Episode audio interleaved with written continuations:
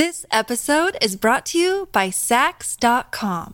At Saks.com, it's easy to find your new vibe. Dive into the Western trend with gold cowboy boots from Staud, or go full 90s throwback with platforms from Prada. You can shop for everything on your agenda, whether it's a breezy Zimmermann dress for a garden party or a bright Chloe blazer for brunch. Find inspiration for your new vibe every day at Saks.com.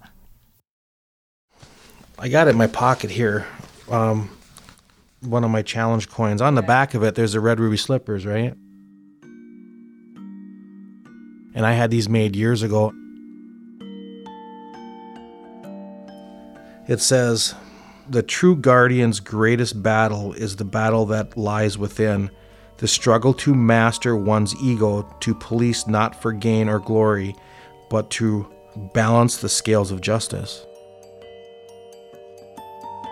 And I told my guys, the job's not over until we find these slippers. That's why they're on this coin. They can be found. There's a story to it. We just have to be diligent.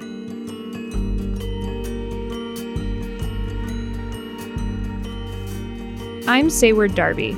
And I'm Ariel Ramchandani. Welcome to No Place Like Home. Episode 4 Dear Dorothy, Hate Oz, Took Shoes.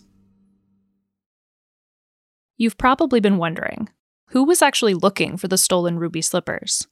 There was finger pointing, but what about an investigation? You might recall that the day after the crime, there was a single red sequin left on the floor of the Judy Garland Museum in Grand Rapids, Minnesota. It was basically the only piece of hard evidence that anyone found. There wasn't security footage, there weren't any eyewitnesses. So people were left to turn over rocks and tug on threads, hoping to find something, anything. You know, it, it got to be kind of a mythical situation where people had ideas and it was like who has who has the ruby slippers That's Dale Christy, the current mayor of Grand Rapids.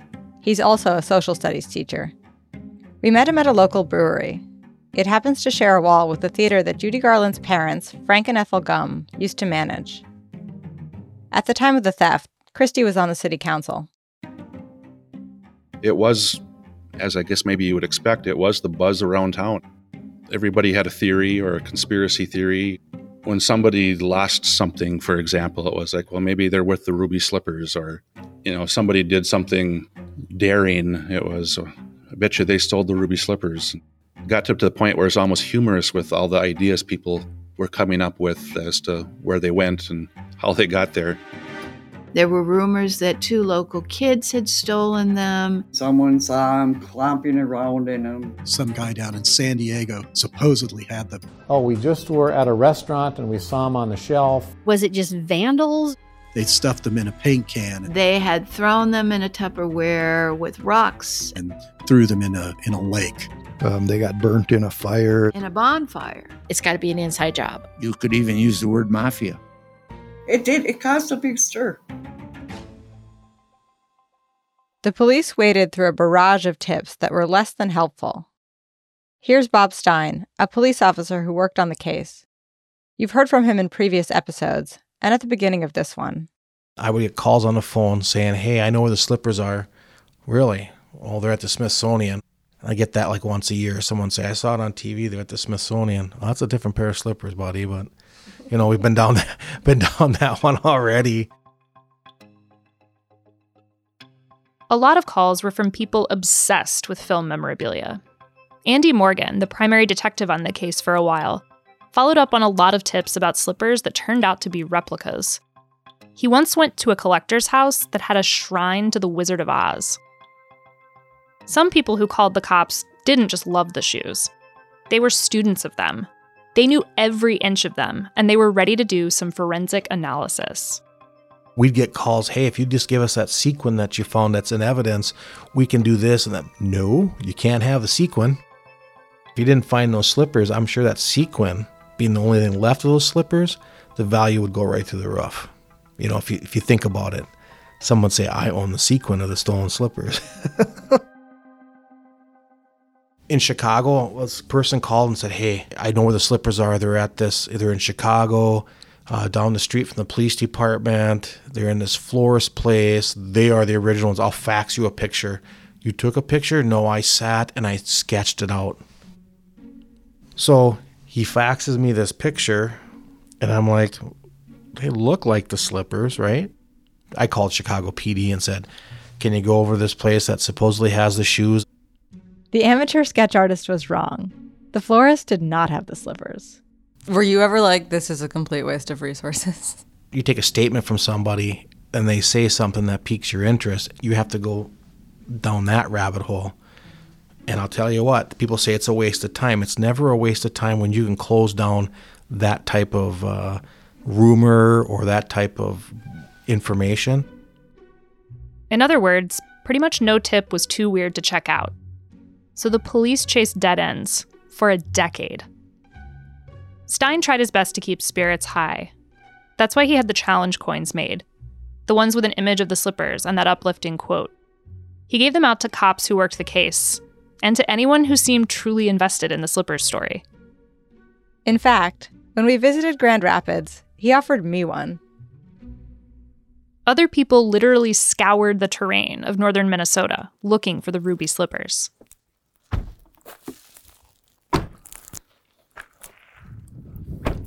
So this is where we dove when uh, when when we were looking for the slippers. We had all our equipment right up here, and uh, we went in right here, and then from here went off around this way. So we we covered all of this shore. This is John Arsenal, a volunteer diver with the Itasca County Sheriff's Office. He's showing us the Tioga mine pit, about five miles from Grand Rapids. The parking area at the end of a dirt road is empty except for one SUV with some teenagers inside. The pit's banks are steep, and the water is still and clear as glass. So there's mines that have been here for, you know, since the uh, early 1900s when they started them. You'll see big iron ore dumps. It took many, many years, you know, lifetimes to haul that stuff out of these holes to get the iron to, to, to make the stuff that we needed for the world wars even, you know. So I guess they're a special place just because of that. And they're pretty. They're pretty. But I bet you'd have a hard time finding a place like this in New York. Uh, yes, you definitely would. Back in the late 60s, early 70s, people would run cars off of the cliffs just to watch them go into the water. How do you run a car and you just put a brick on the gas pedal? Well, on, on the top of one of the, the banks here, uh, there was a road. Put a brick on the pedal and jam it in gear and let it go over. Just like for fun? Just like for fun now. The pit is also a place where people toss things they're trying to hide. If someone robbed a convenience store and stole the cash register, they might pocket the money and dump the machine there. Arsenal's job is looking for stuff like that, alongside the occasional firearm and even a body. In 2015, John Miner, the founder of the Judy Garland Museum, contacted Arsenal's dive team to ask if they'd look for the ruby slippers in the Tioga pit. Miner offered to pay them. Um, I had to bring it in front of the dive team to, you know, say we, we have a possible way of raising some money for the team, um, which we're really not supposed to do, so we just called it a donation. So I, I, I got it to where they would do it because of the donation part of it.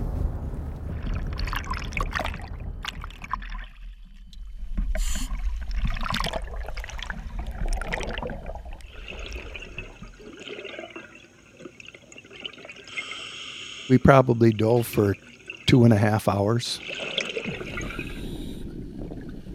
We had uh, five divers searching different areas. So we covered pretty much all of the easy accessible spots that a person would if you if you had anything you wanted to get rid of in a hurry it, that is where you would have thrown things off from I was pretty sure they weren't uh, in any any water just just because if somebody stole something like that, why would you throw them away? It's just, it doesn't make sense, you know. Arsenal had a good point. Why would someone toss the ruby slippers into an abandoned mine pit? Why would they destroy something so valuable? As it turned out, the dive was mostly a publicity stunt. John Miner got the idea from a PR guy in Minneapolis named Rob Feeney. The dive was timed to coincide with the annual Judy Garland Festival and with the 10th anniversary of the slippers being stolen. The media were invited. And after hours of searching, all divers found were a few metal relics. So the search for the most iconic footwear in American history continues. They asked what I thought about diving for the slippers. I had said that if you come across the homeless person and um, offered them a steak or the ruby slippers, I'm sure they would have taken the steak. Um, you know, who would have thought ruby slippers could be worth a couple million dollars? It just, uh, you know, seems mind-boggling to me that uh, a, a pair of shoes could be worth that much. The divers didn't find the slippers. But Rob Feeney thought that if he could keep grabbing people's attention, it might stir up some new leads. Good ones. And he wasn't wrong.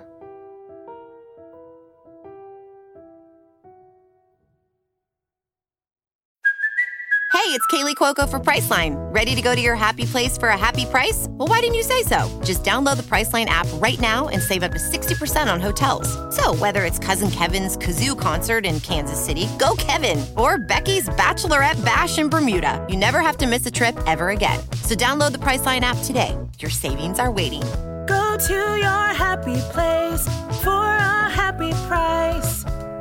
Go to your happy price, Priceline. Hi, this is Amy Poehler here to tell you about a new improvised show from Paper Kite Podcasts, the team that brought you Say More with Dr. Sheila. Check out our new parody podcast, Women Talking About Murder. It's a show about women talking about murder. Every episode features special guests, twists, turns, and the mystery of a missing co host. Available on the Odyssey app or wherever you get your podcasts. We were worried about the media even finding it. But, uh, you know, about two or three days before the event, we started getting phone calls. And then the day of the event, you know, we get up there and there was just, it was crazy. There's media trucks everywhere. And at best, we were hoping for like a top Minnesota story. It was just a pipe. We thought it was a pipe dream. And that happened within like the first day. And then the next day, it was a, it was a weekend dive event. The next day, um, you know, they were talking about it on Good Morning America and it was a national story. This is Rob Feeney, the PR rep talking about the 2015 pit dive. We spoke with Feeney in his condo near Minneapolis. When we arrived, there was a pistol sitting on his dining room table. It was a prop gun used in the James Bond film Goldeneye. Turns out, Feeney has more than a passing interest in film memorabilia. The pit dive got so much attention that Feeney proposed another idea, one he thought was sure to generate even more buzz. He suggested that John Miner offer reward money for information about the ruby slippers. Here's Miner. They're worth far more than that now. But at the time, a million dollars cash was a lot of money. I made arrangements, you know, to do it. But I was willing to give up a million bucks to get them back. Miner agreed to put up the money anonymously. That would make the whole thing more intriguing. To amp up the drama, Feeney made the announcement about the reward at the scene of the crime, the Judy Garland Museum, alongside John Kelsch, the museum's director. You all set? Yeah. Okay. Well, thank you everyone for coming, and uh, we are here today to make a big announcement. We're very excited about it. A reward has just been offered for $1 million to aid. And I just said, you know, these are the stipulations. It is a million dollar reward that was put up by an anonymous benefactor in Arizona. Who's a very, very big Wizard of Oz fan. John has a house in Arizona. I can't give any more details beyond that. Uh, there are. But uh, I just remember reading that announcement, but still not knowing what was going to happen. Well, thank you very much. Thank you. Thank you. I remember telling my wife at the time after making the announcement, going back to the hotel up in Grand Rapids, I'm like, well, that was fun. I did not think it would become a global like phenomenon. I mean, it was just mind blowing. Dorothy's ruby slippers were stolen from a museum. Now someone is offering a million dollars for their safe return. Who stole Dorothy's ruby slippers?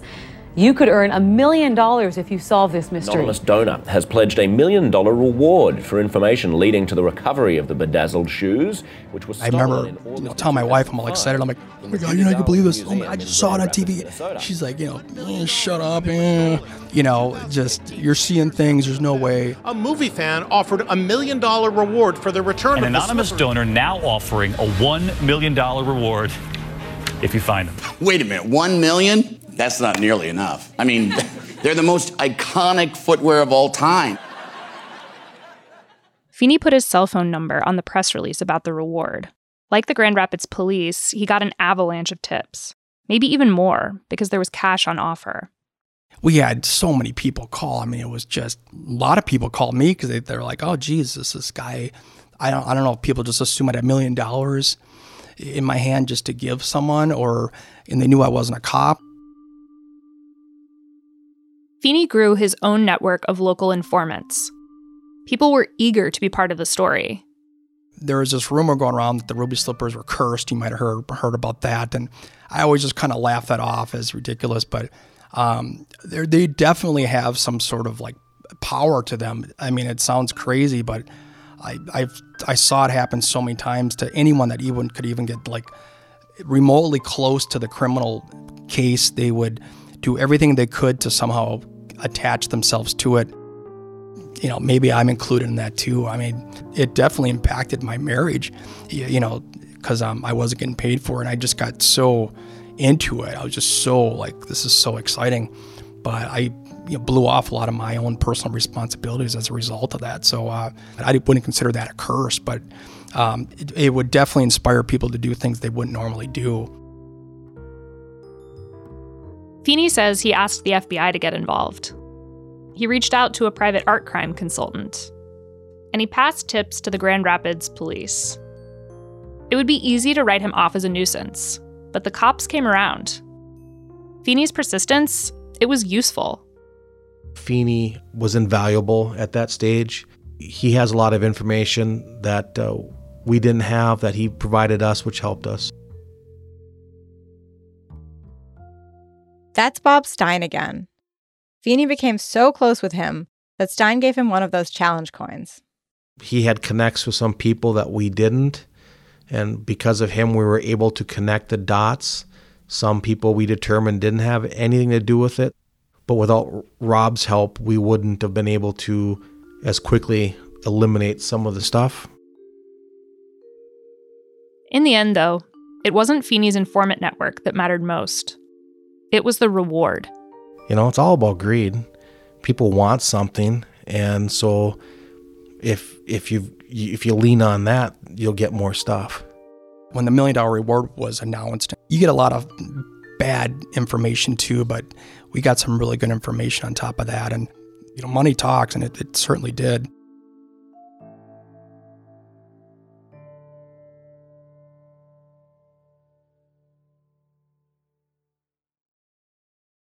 This episode is brought to you by Saks.com.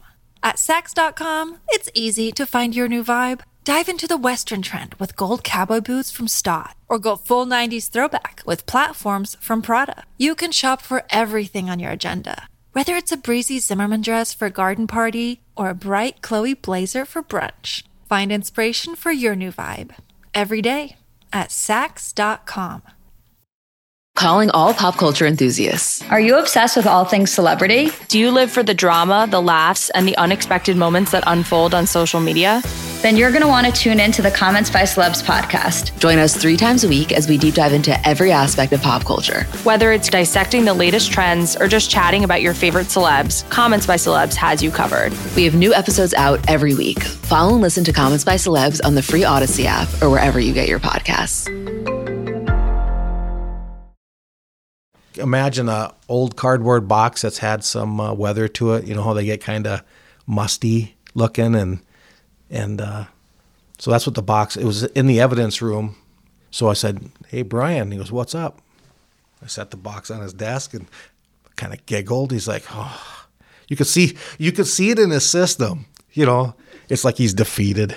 It was like a giant burden. You were just Yeah, like, I got lifted and he got kind of crushed a little bit because you're right. It was a burden. It's important. We all knew it was important. Stein is describing the moment in 2016 when he handed off the Ruby Slippers case to investigator Brian Matson. Matson was working narcotics at the time, and now an unsolved high profile case with no solid leads was on his plate. I told him, remember what the coin says, you know. But he, he I'm going to tell you, Brian took the bull by the horn. We met Matson in Grand Rapids at a hotel. He was wearing shorts, a baseball hat, and a Guns N' Roses t shirt. He reminded me of a Little League coach. He was positive, determined.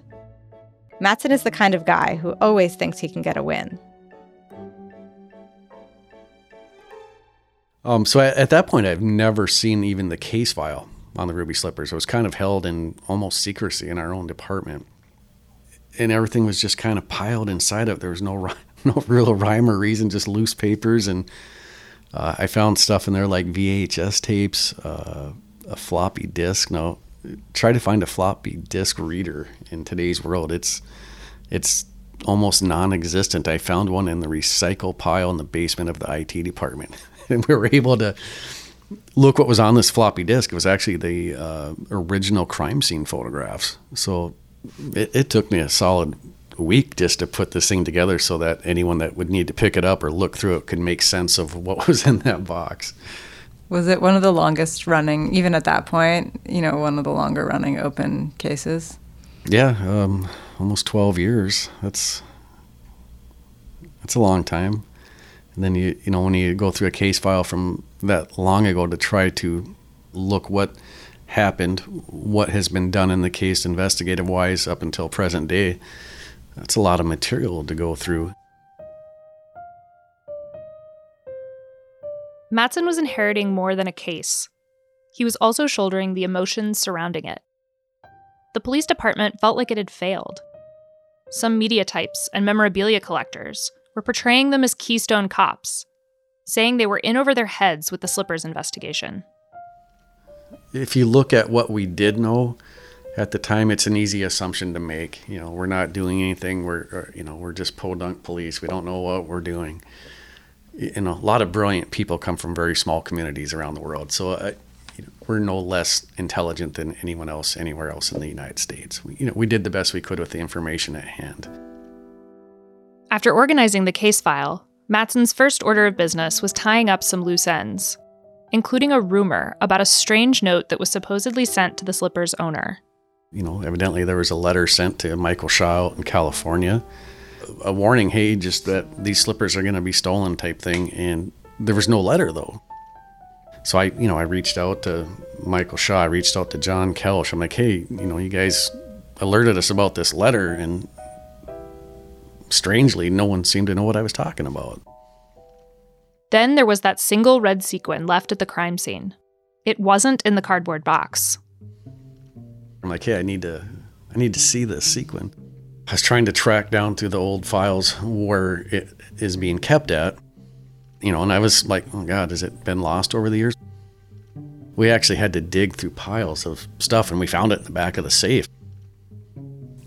And the significance of that is it had never been tested for authenticity, for, you know, proper age, proper material. This was important because one theory of the crime hinged on authenticity. In episode 2, we talked about how some memorabilia collectors believed Michael Shaw orchestrated the theft by loaning a fake pair to the Judy Garland Museum, then hiring someone to steal them so that he could get an insurance payout. When you start making claims on you know, stuff like that, when you don't have nothing to back it up, you can ruin people's reputation. So I just think it's wrong for people to say that about Mr. Shaw. I don't think he had anything to do with those slippers, you know, and made his life a living hell. Some people were critical, like, well, he wouldn't let people touch the shoes. I said, they were his shoes. You know, I got stuff in my house you're not touching. Even when I'm taking the meter out of a case, I only touch them on the top and the bottom, and I try to do that as little as possible. So could I touch the ruby slippers? No. Matson had the sequin examined. It didn't appear to be a replica. you know, from being involved in this case, it looks like there was a lot of people who would like to have Michael Shaw slippers. Maybe there's some jealousy there, some some finger pointing. Matson also considered the idea that the theft was an inside job, that John Kelsch or someone else at the museum had been involved. It'd be easy assumption to think that somebody in the know had something to do with it. But there was no information after that fact to show that, you know, they were holding them or trying to sell them or anything like that. So I think John Kelsch was has been beat up countless times over this, and uh, I don't, you know, I don't think it was deserved. In the summer of 2017, Matson got what he hoped was a good lead when a woman who'd given information to the police before was arrested. The cops were in the habit of asking people they detained if they knew anything about the town's most famous crime.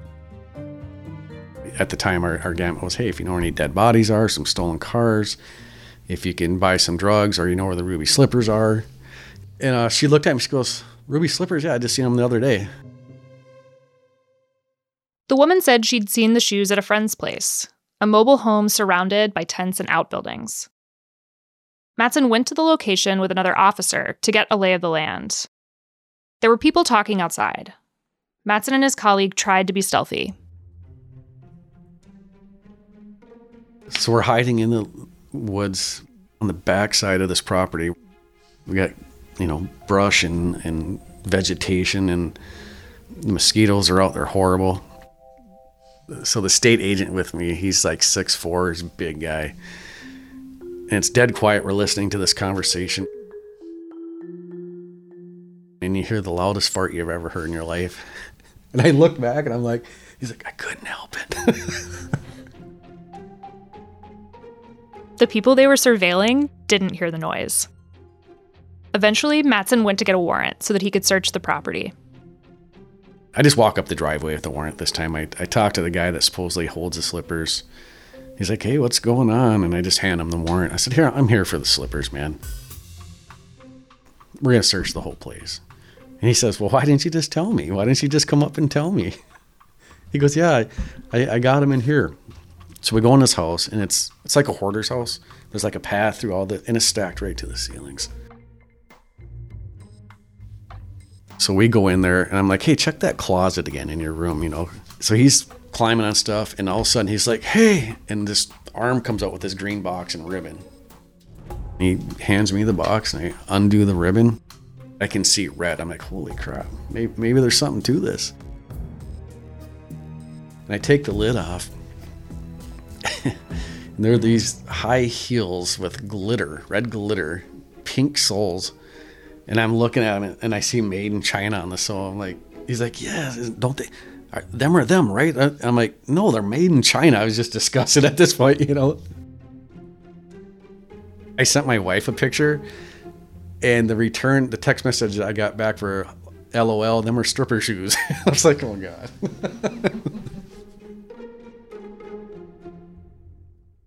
Matson brought the shoes back to his office and placed them on a shelf across from a sign that a crankster had sent him in the mail. It reads Dear Dorothy, hate Oz, took shoes, find your own way home. Signed Toto. The call that changed everything came in July 2017.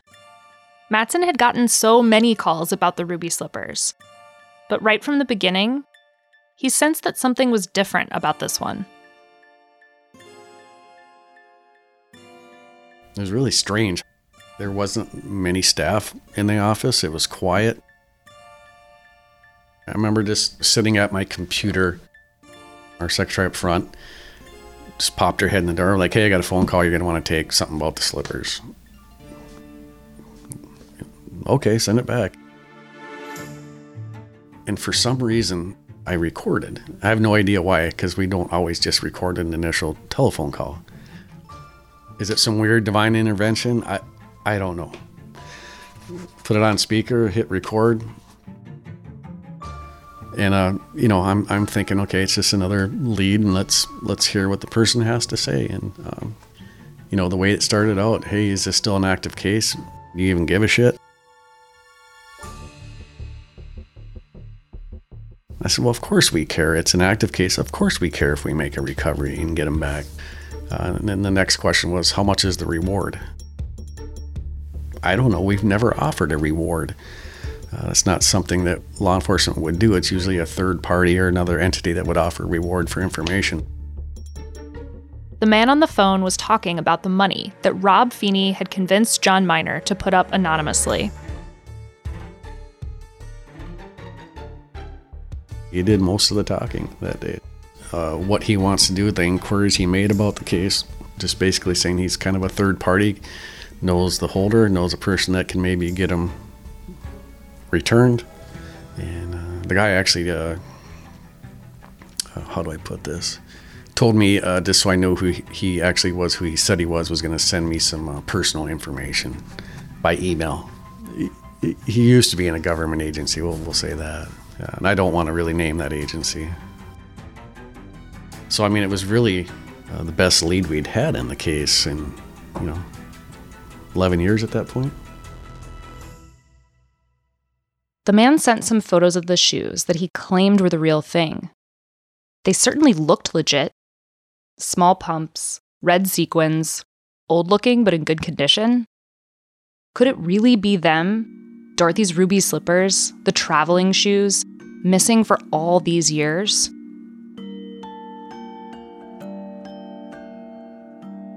The images had a digital footprint, a geotag indicating when they'd been taken and where.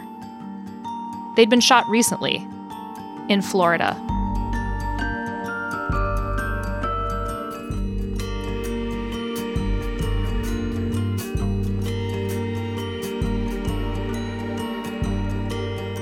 Next time on No Place Like Home.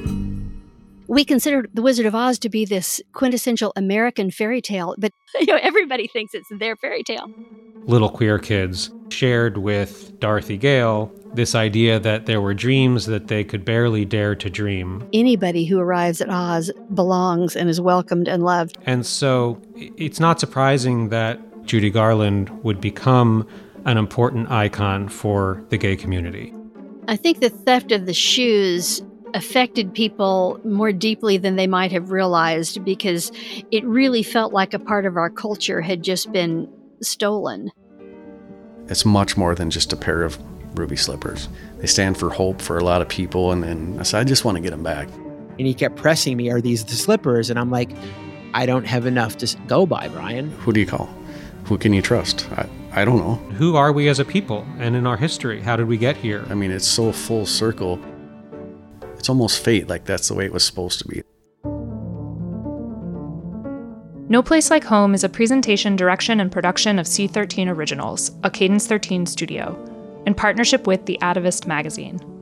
Executive produced by Chris Corcoran. Written by Ariel Ramchandani. Narrated by Ariel Ramchandani and me, Sayward Darby. Directed by Lloyd Lockridge. Edited by Alistair Sherman. Produced by Paige Heimson and Valerie Thomas.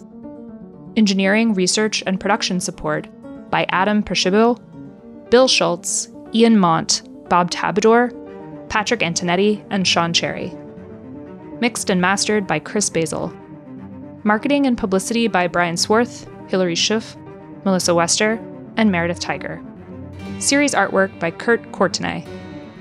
Season 1 of No Place Like Home is based on reporting by Ariel Ramchandani for The Atavist magazine. Cadence 13 is an Odyssey company.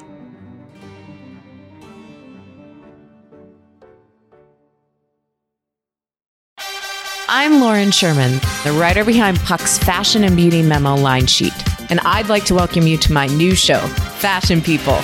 On every episode of Fashion People, I'll be talking to insiders about the stuff we're all whispering between the press releases, from M&A rumors to celebrity stylist dish to the future of legacy media. Be sure to follow and listen to Fashion People, a presentation of Odyssey in partnership with Puck, available on the free Odyssey app or wherever you get your podcasts.